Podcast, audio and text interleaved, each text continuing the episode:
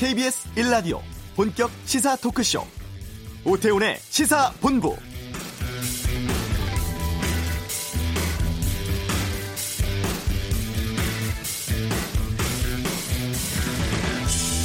세계 1위를 자부하던 우리 반도체 산업입니다만 큰 약점이 있었습니다. 일부 핵심 소재와 부품의 수입 의존도가 높다는 것이었죠. 일본이 이 분야를 수출 규제 조치의 타깃으로 삼은 이유도 여기에 있는데요. 이번 일본 경제 도발을 계기로 반도체, 디스플레이 분야, 소재, 부품, 장비의 국산화 목소리가 커지고 있습니다. 핵심 소재 부품 기술이 일본보다 뒤처진 데에는 대기업들의 일본산 선호가 한몫을 했다는 지적이 나오고 있고 국산품에 대한 인식 개선과 또 대기업과 중소기업 간 협업이 필요하다는 목소리도 나오고 있습니다.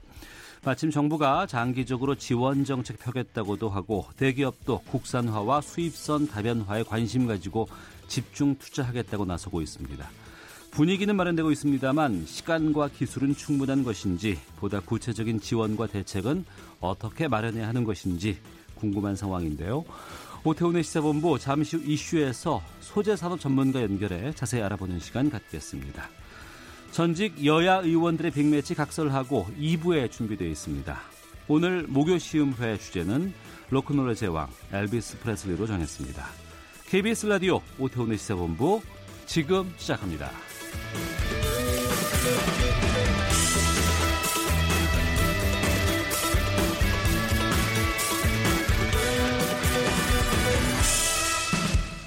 이 시각 가장 핫하고 중요한 뉴스를 정리하는 시간 방금 뉴스 KBS 보도국 박찬형 기자와 함께하겠습니다. 어서 오십시오. 네, 안녕하세요.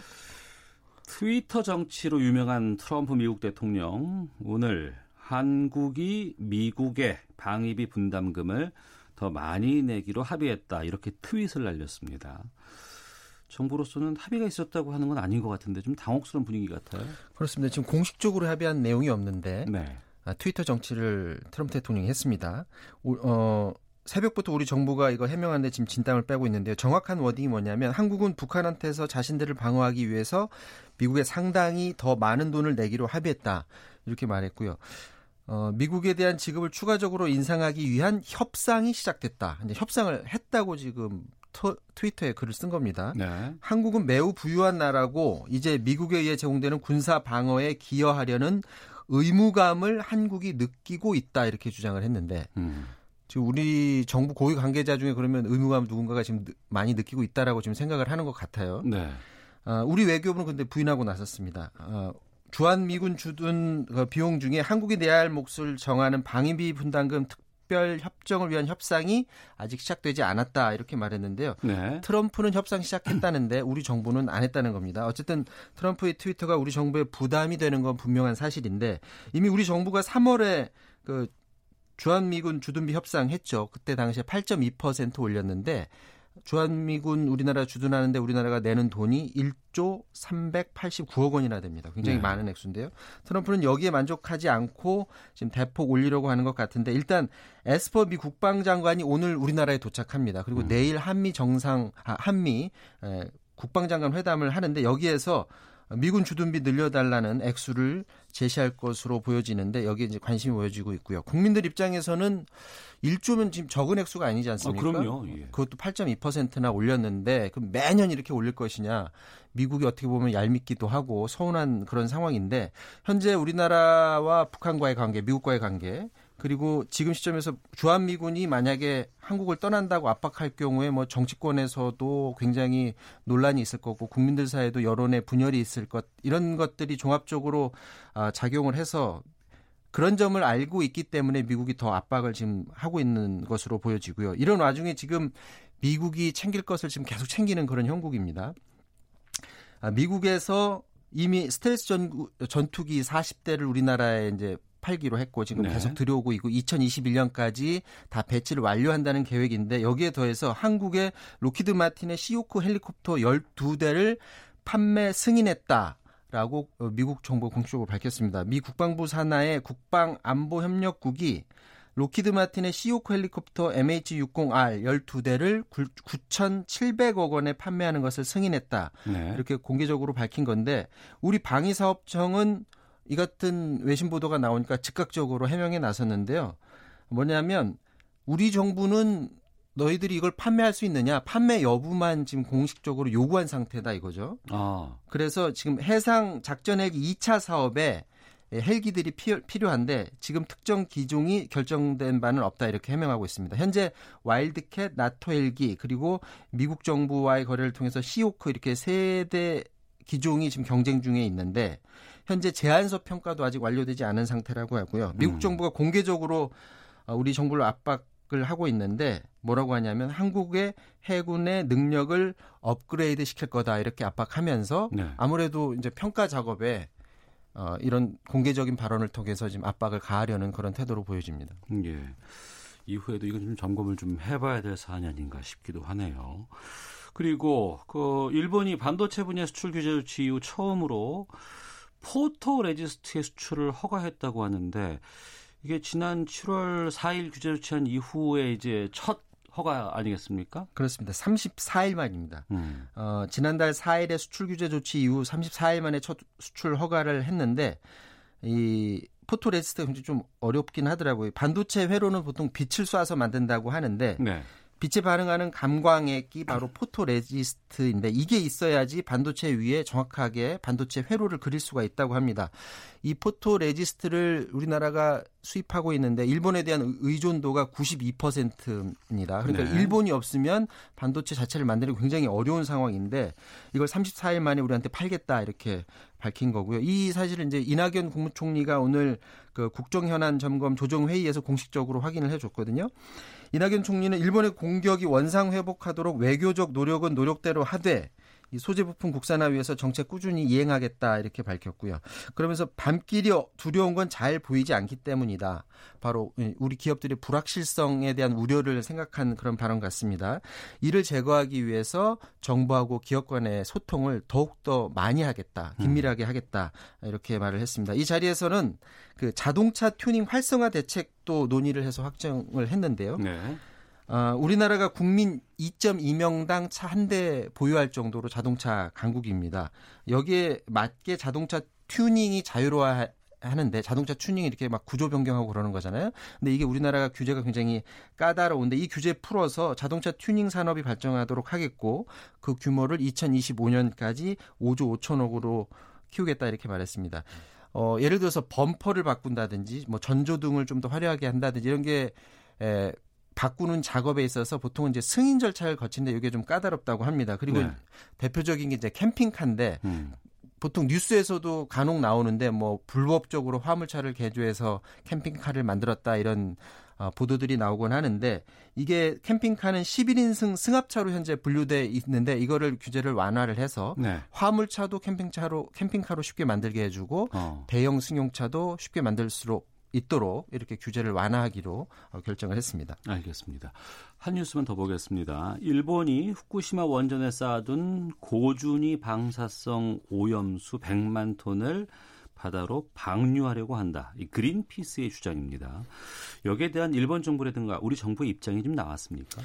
지금 그 환경단체 그린피스의 숀 버니 그린피스 원자력 선임 전문가가 이코노미스트 최신호의 글을 기고를 했는데요. 여기에서 뭐라고 했냐면 일, 아베 내각하고 도쿄 전력이 후쿠시마 제1원전에 쌓여 있는 고준위 방사성 오염수 100만 톤 이상을 태평양에 방류할 계획을 추진하고 있다. 이렇게 되면 특히 한국이 위험에 처할 수 있다. 이렇게 경고를 했는데 네. 오염수를 바다에 흘려 보내면 오염을 막기 위해서 이제 희석을 하는데 물을 대량으로 쏟아 부어야 한다고 합니다. 근데 그게 한 17년이 걸리는데 과연 그걸 일본 정부가 하겠느냐. 음. 그리고 그렇게 하더라도 방사능 오염을 원천적으로 막기는 힘들다라고 어, 경고를 한 겁니다. 적어도 우리나라는 이 문제에 대해서는 어, 적극적으로 강하게 대응해 나가야 될 것 같은데 이게 우리 국민들의 식생활과 직접적으로 연관이 있기 때문이죠. 그럼요. 우리 정부가 그럼 과연 그동안 이걸 모르고 있었느냐 이게 궁금해져서 저희 KBS 취재진이 우리 해양수산부에다가 한 문의를 해봤습니다. 그랬더니 네. 뭐라고 오늘 다, 답이 왔냐 하면 일본 정부 그렇잖아도 이 문제 어떻게 처리하겠느냐고 질문을 꾸준히 해왔었는데 음. 일본 측이 한국의 원전도 그럼 같이 확인해 보자라고 하면서 예? 관련 우리나라도 원전 어떻게 그 어. 방사능 오염수 이런 거 처리 어떻게 하는지 같이 자료 내놔라 이렇게 해서 맞대응하면서 자기네 자료를 지금 내놓지 않나 왔다고 합니다. 이 위험성 체크하기 위해서 2015년 이후에 연안 지역 수질 점검해 왔는데 일단 우리 연안 지역은 안전하다고 하는데 어쨌거나 이게 화두로 떠오른 만큼 우리 정부가 적극적으로 여기에 대해서는 대응해 나가야 될 것 같습니다. 알겠습니다. 방금 뉴스 KBS 보도국 박찬영 기자와 함께했습니다. 고맙습니다. 아, 지금 부산과 강원도 일부 지역에 폭염경보 내려져 있습니다. 해당 지역에 계시는 분들 한낮에 야외 활동은 되도록이면 좀 자제하시길 바라겠습니다.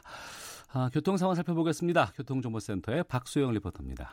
외곽으로 나가는 차량이 많습니다. 서울 양양간 고속도로 양양 쪽으로 덕소에서 남양주 오금소, 그리고 화도에서 서종까지 14km 구간에서 밀리고 있고요. 더 가서 강촌 부근 4km 구간에서도 역시 정체가 되고 있습니다. 영동고속도로 강릉 쪽으로는 21km 구간에서 이동하기가 힘듭니다. 서창에서 월곡 분기점, 그리고 둔대 분기점에서 부곡까지 밀리고 있고요. 용인에서 양지터널, 이후로 호법 분기점 부근과 원주 부근 5km 구간에서 이동하기가 어렵습니다. 경부고속도로 부산 쪽으로는 한남에서 서초 또 신갈에서 수원까지 정체가 되고 있고 동탄 분기점 부근과 천안 분기점 부근에서도 이동하기가 어렵습니다. 간선도로 강 동쪽으로 교통량이 많은데요. 강변북로 가양에서 한남까지 40분 정도 걸리고 있습니다. 또 올림픽대로는 동호대교 부근에서 있었던 사고로 지금 여의도에서 청담 지나는데 1시간이나 걸리고 있고요. 청담대교 북단에서 남단 쪽으로 이동하는 데에도 사고가 있었는데요. 이 처리 작업은 끝났지만 정체가 여전합니다. KBS 교통정보센터였습니다.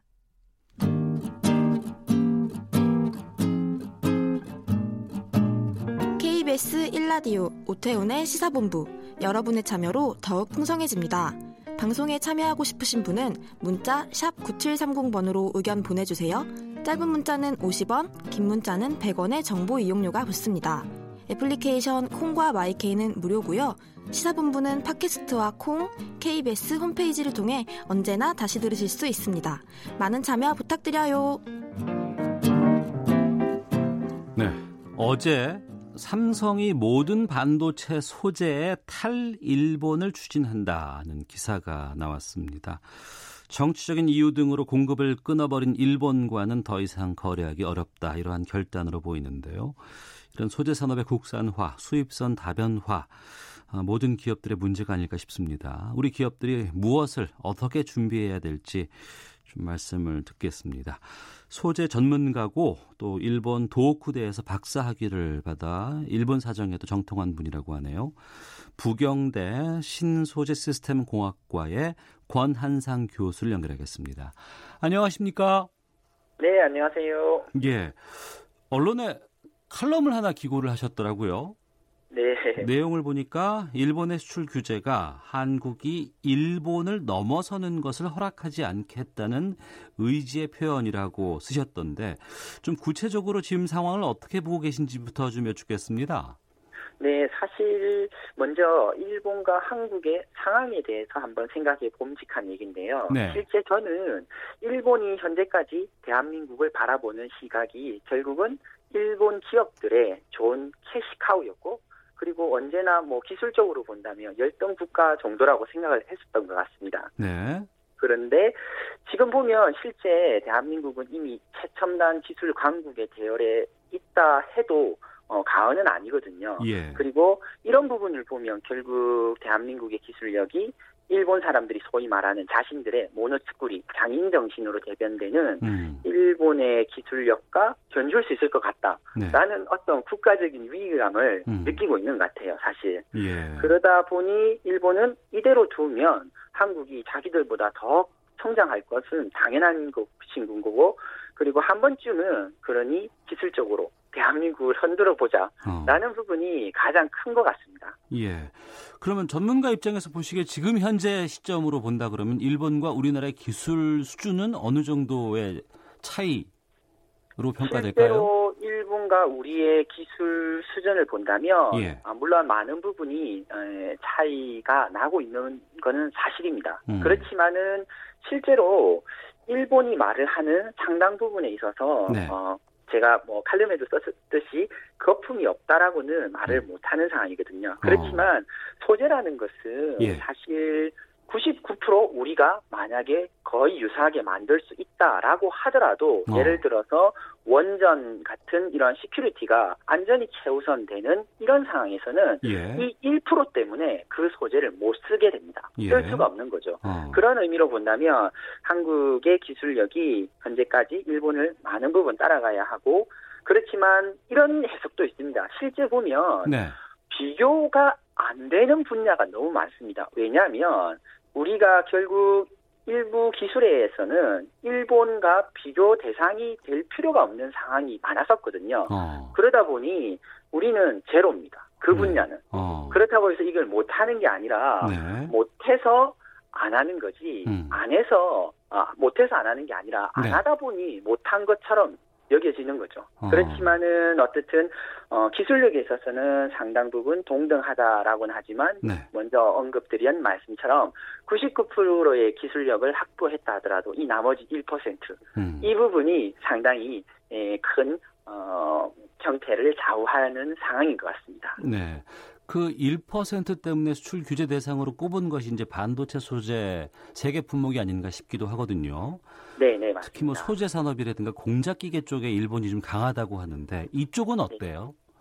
실제로 어, 방금 말씀하신 대로 공작 기계라든가 이런 정밀 기계가 일본이 상당한 우위에 있습니다. 네. 왜냐하면 일례로 어, 다시 뭐 원전 산업을 드는 어, 예를 들겠지만 그 부분이 보면 상당한 어, 안전이 보장이 되어야 하는데 음. 거기 들어가는 어떤 시설의 측정 장치나 검출 센서 등은 실제 일본 걸 많이 사용을 하거든요. 네. 이게 어떻게 보면 우리 국가의 어떤 컨트롤의 부분에 에, 약간의 오류도 있었던 것 같은데 뭐냐면 음. 우리나라는 그만한 장비와 센서를 개발할 수 있는 기업들이 실제 많이 존재를 하고 있지만 네. 그분들이 만들어 놓은 것을 결국 대기업이나 한전 쪽 사용을 안 합니다. 네. 왜냐? 일본 거 꾸, 꾸준히 잘 썼고 이때까지 잘 있었는데 어. 라는 형태가 엄청 강했었죠. 예. 그러다 보니 어, 결국은 개발을 할 필요성을 못 느꼈던 거고 어. 지금의 우리 기술력은 앞서 말씀드린 대로 네. 어, 무시할 정도의 수준은 사실 아닙니다. 음. 그렇다고 자만할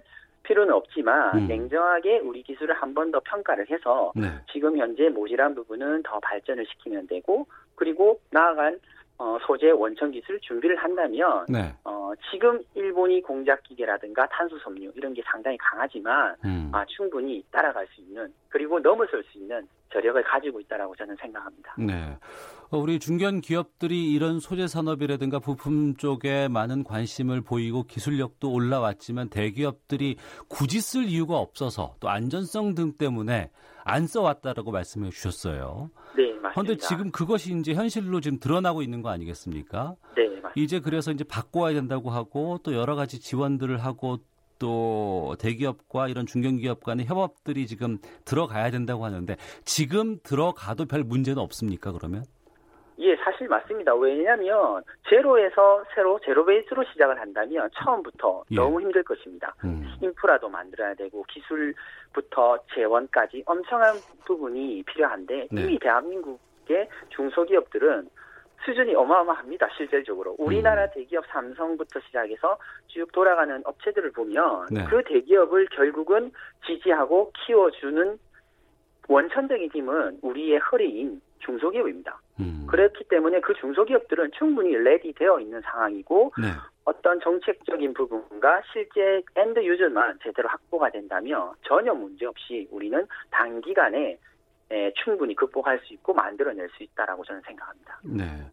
부경대학교 신소재 시스템 공학과 권한상 교수와 함께 한일 갈등의 기술적인 측면에 대해서 말씀을 좀 나누고 있는데 삼성이 어제 이 반도체 생산에 일본산 소재 원료를 모두 배제하겠다 이렇게 발표를 했습니다. 이 삼성의 결정에 대해서 권 교수께서는 어떻게 보십니까? 어, 저는 상당히 어, 잘한 결정이라 생각하고 그리고 예. 실제 현재 삼성의 기술력으로 보면 음. 충분히 가능한 일입니다. 네. 왜냐하면 어, 소재 중에서도 일부 물론 어, 여러 소재 중에 일부는 지금 수준에서도 바로 대체를 할 수 있는 그 정도의 경쟁력을 가지고 있거든요. 그리고 네. 일부에 있어서는 아직도 물론 소재의 난이도가 있기 때문에 음. 향후 몇 달, 그리고 길게는 아마도 1년 정도는 걸릴 것입니다. 그렇지만 삼성 역시도 지금 상황을 잘 인지를 하고 있고 예. 모든 일은 항상 제일 좋은 것이 최선의 선택이 되는 것은 아니지 않습니까? 음. 그런 의미로 본다면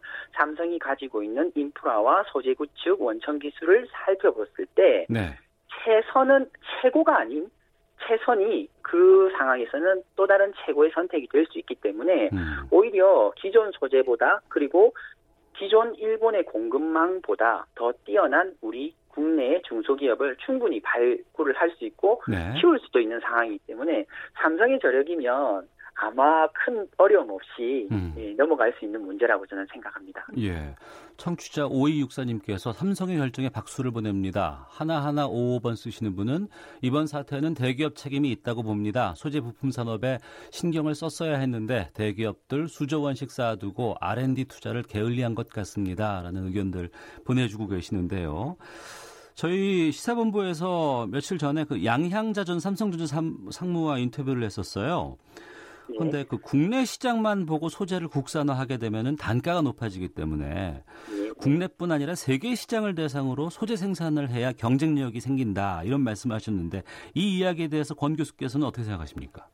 저도 사실 충분히 공감이 가고 지극히 맞는 말씀입니다. 다만 네. 우리가 한번 생각해 봐야 되는 게 조금만 다른 시선을 보면 예를 들어서 예전 뭐 짜장면이 한 그릇 500원 하던 시절 생각해 보십시오. 지금 예. 그 짜장면이 5,000원 합니다. 어. 안 드십니까? 드시거든요. 예. 그렇다면 결국은 그 절대 비용을 형성하는 시장은 그 시장 환경의 생태계가 바뀌면 음. 아무리 국내 시장만을 고려한 단가라 하더라도 꼭 필요하다라는 그런 부분이 되면 네. 어, 틀림없이 충분한 경쟁력을 가질 수 있죠. 즉 환경이 생태계가 변하고 있는데 네. 지금 국내만 본다.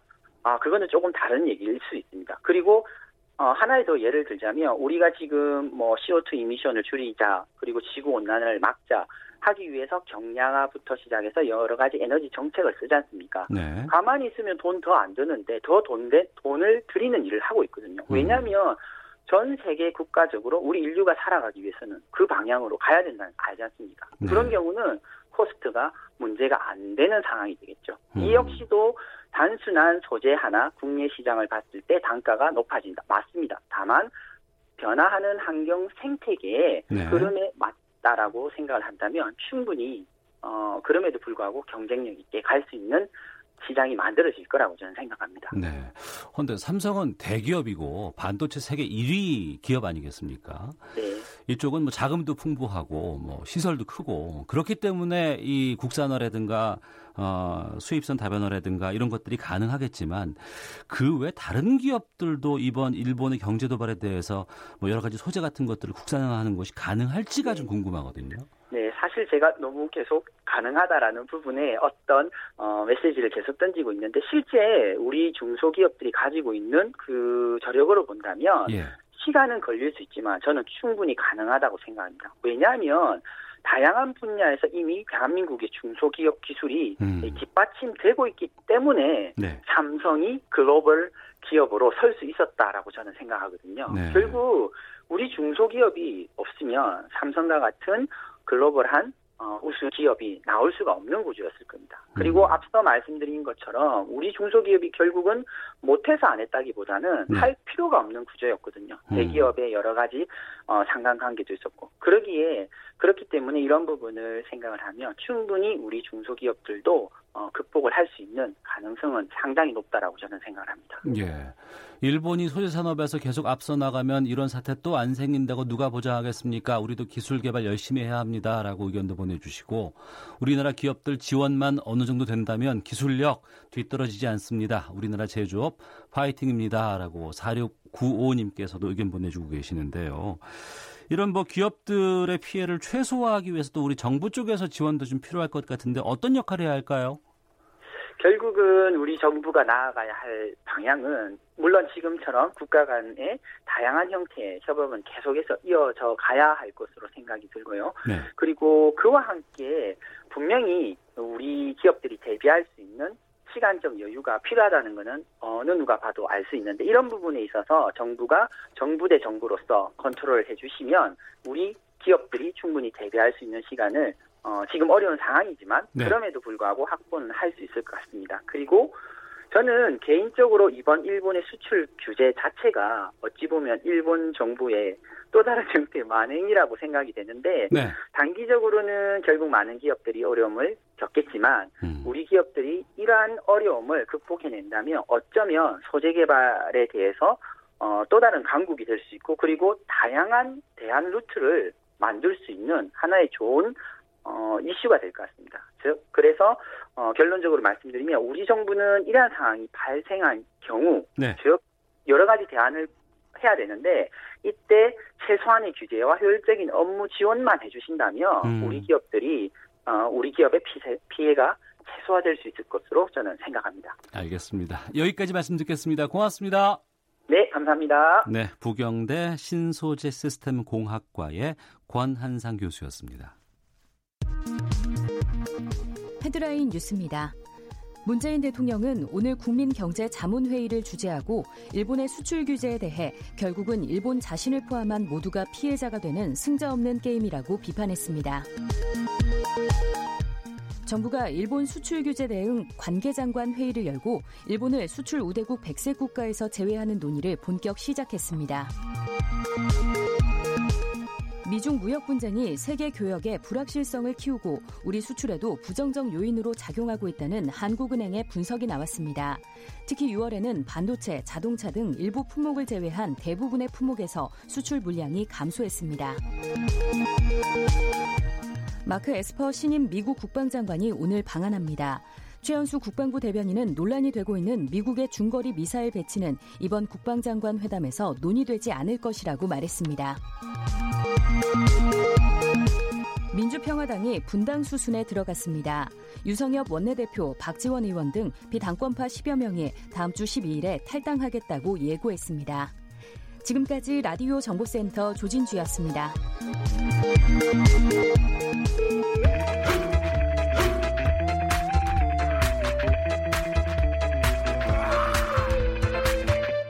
오태우래 시사 본부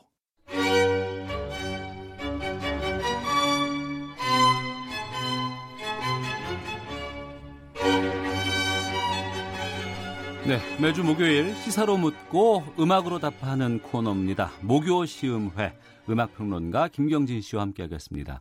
안녕하십니까? 네, 안녕하세요. 예.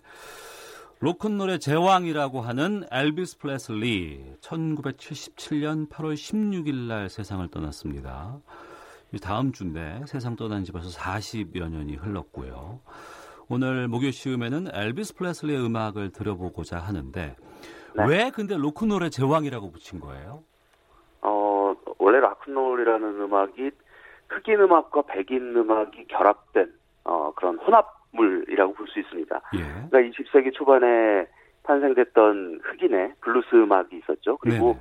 어, 이 블루스가 처음 어쿠스틱 기타에서 어, 일렉트릭 기타로 연주하는 블루스로 발전을 해요. 그리고 1940년대에 소위 그 jump blues라고 불리는 음. 그러니까 좀 up-tempo의 좀 리드미컬한 이런 블루스가 탄생이 되는데 이게 지금 우리가 이야기하는 R&B rhythm and blues의 어, 시작입니다. 네. 그리고 이 rhythm and blues 음악과 그 스윙 재즈가 있었죠. 20년대, 예. 30년대를 어, 휩쓸었던 이 리드미컬한 그 음악 스타일이 혼합이 되면서 음. 그리고 백인의 음악인 컨트리 음악이 또 여기에 어, 포함이 되면서 네. 50년대 락큰롤이라는 장르로 탄생되게 되는 거죠. 근데 이 엘비스 프레슬리가 왜 락큰롤의 왕이 됐느냐? 예. 물론 그 이전에 뭐 척 베리라든지 빌 헤일리라든지 굉장히 다양한 락큰롤 musician들이 있었는데 어 사실은 그때만 해도 이 락큰롤은 비주류 음악이었죠. 근데 어. 어, 엘비스의 등장 이후로 어, 락큰롤이라는 음악은 주류 음악, 음, 많은 대중이 듣고 즐기는 음악이 됐고 음. 이후에 이제 60년대, 70년대 소위 그 락의 시대로 일컬어졌던 그런 락 음악의 어떤 어, 탄탄한 초석을 닦아놓은 인물로 기록이 되고 있습니다. 그래서 어 그 60년대 특히 뭐 비틀즈라든지 굉장히 많은 musician들이 엘비스 프레슬리로부터 직접적인 영향을 받았어요. 네. 그래서 어 결국 이후 이제 후세 후세들이 락큰롤의 왕이다 이런 이제 별명을 붙여준 거죠. 예. 로큰롤의 제왕이라고 엘비스 프레슬리를 칭하지만은 뭐 발라드 음악 같은 것들도 많이 부르고 상당히 다양한 장르의 음악을 하지 않았습니까? 네, 그렇죠. 엘비스가 음악이 그 특이한 지점 중에 하나가 이 락큰롤 뮤지션인데 그냥 역동적이고 좀 에너제틱한 이런 음악만 한 것이 아니라 그가 발표한 노래 중에는 아주 감미롭고 달콤한 그런 발라드들이 굉장히 많아요. 네. 근데 이게 어, 어떻게 보면 엘비스 프레슬리가 지니고 있던 어, 특징이랄까요? 그의 목소리. 음. 그러니까 어, 그 저음인 바리톤의 영역에 이제 자리하고 있는데 네. 이 굉장히 풍성한 그런 목소리와 아주 부드러운 그 음색을 지니고 있었기 때문에 음. 다채로운 그 표현력이 가능했던 거죠. 그래서 엘비스 프레슬리는 뭐 가스펠이라든지 컨트리 음악 또 발라드 이런 그 장르에서도 굉장히 그 탁월한 음악성을 표출을 해왔던 거죠. 네. 그러면 오늘 목요 시음회에서 들어볼 엘비스 프레슬리의 음악은 어떤 곡인가요? 어, 오늘 첫 곡으로 들으실 곡은 어, 그의 첫 번째 빌보드 1위 싱글인 Hound Dog이라는 곡인데요. 예. 원래 이 Hound Dog은 그 제리 라이버와 마이크 스톨러라는 어, 작곡가가 쓴 곡이고 1952년에 그 R&B 싱어인 빅마마 손튼이라는 인물이 처음 발표해서 어, 히트를 기록했던 곡입니다. 이게 이후에 뭐 한 200여 차례 리메이크가 되기도 했었는데 어. 가장 유명한 버전이 역시 이제 엘비스 프레슬리가 불렀던 어, 곡이고 1956년에 발표가 되죠. 네. 자, 하운드 듣고 계속해서 말씀 이어가도록 하겠습니다.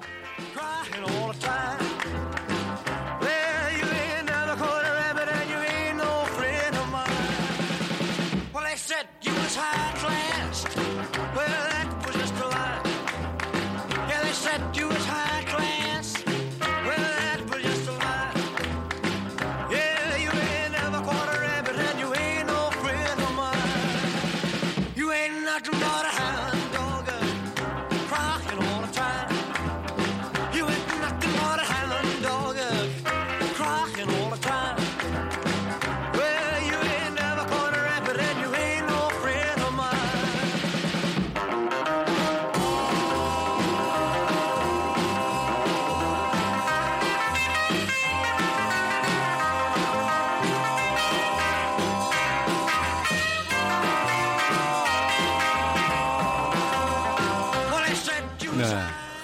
구레나루 길게 그리고 기르고 나서 하얀색 레이스가 달린 옷을 입고 다리를 네. 흔들거리면서 부르는 듯한 느낌이 좀 나는데 Hound Dog도 그렇죠. 네.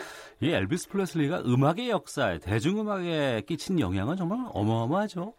네, 어마어마하다고 할 수 있습니다. 아까 말씀드렸던 것처럼 어, 굉장히 많은 뮤지션들이 자신이 음악을 시작한 이유가 엘비스 프레슬리 때문이다. 음. 라는 말을 해왔고 특히 뭐 비틀즈의 존 레논 같은 경우는 엘비스 이전에는 아무것도 없었다라고 네. 할 정도로 그 아주 그 강렬한 그의 팬이라는 사실을 공공연하게 이제 어, 이야기를 했었는데 어. 그 외에도 뭐 수많은 그 뮤지션들이 엘비스의 락큰롤에 열광을 했었고 네. 어, 이를 토대로 자신의 이제 음악 세계를 펼쳐 보였었죠. 근데 엘비스 프레슬리가 그 대중적인 성공을 그 거두면서 그, 그 빌보드 차트라든지 다양한 그 기록들을 남겼어요. 그러니까 네. 어, 엘비스 프레슬리가 발표한 앨범이 한 40장이 넘습니다. 근데 음. 그 그리고 남긴 곡이 한 750여 곡 정도가 되는데 750곡이요? 예. 근데 이 중에서 어, 한 110곡이 넘는 작품들이 빌보드 싱글 차트 40위 안에 들어갔어요. 그러니까 네. 굉장한 그 대중적 성과를 거뒀던 거고 어, 빌보드 1위에 오른 곡이 18곡입니다. 그래서 비틀즈에 이어서 이제 두 번째라는 기록을 가지고 있는데 어, 그 아까 들으셨던 그 하운드독도 그 빌보드에서 큰 기록을 하나 가지고 있어요. 그러니까 하운드독이 발표됐을 때 그 함께 발표됐던 돈피 크월과 더불어서 네. 빌보드 차트에 11주 동안 1위에 음. 머물렀는데 이 곡을 끌어내리고 1위를 차지한 곡이 엘비스의 다음 싱글인 Love Me Tender였습니다. 그래서 예. 자기의 곡을 자기의 곡으로 끌어내리고 음. 1위를 한 그런 사례가 그 대중음악 역사에서 어 거의 드뭅니다. 굉장히 드문 그 사례였는데 네. 어, 이런 뭐 기록을 달성을 했었고, 무엇보다도 그 아까 말씀드린 것처럼 그 락큰롤이라는 장르를 기반으로 네. 어, 다양한 그 가스펠과 컨트리 음악들을 대중음악의 영역으로 확고하게 자리시킴으로써 음. 이 폭을 넓혔다고 볼볼 수가 있는 거죠. 네. 두 번째로 들어본 곡은 어떤 곡인가요? 네, 1969년에 발표됐던 Suspicious Minds라는 곡인데요. 어, 엘비스의 마지막 빌보드 1위 곡이기도 하고 어, 엘비스 프레슬리의 후기 명곡으로 또 손꼽히는 작품입니다. 어, 불신으로 삐걱거리는 그런 관계에 대한 그런 노래를 어, 멋지게 부르고 있죠. 네. 서스피셔스 마인드 엘비스 플레슬리의 곡 들으면서 목요 시음에는 마치도록 하겠습니다. 저는 2부에 다시 인사드리겠습니다. 김경지 씨와 함께했습니다. 고맙습니다. 네, 고맙습니다.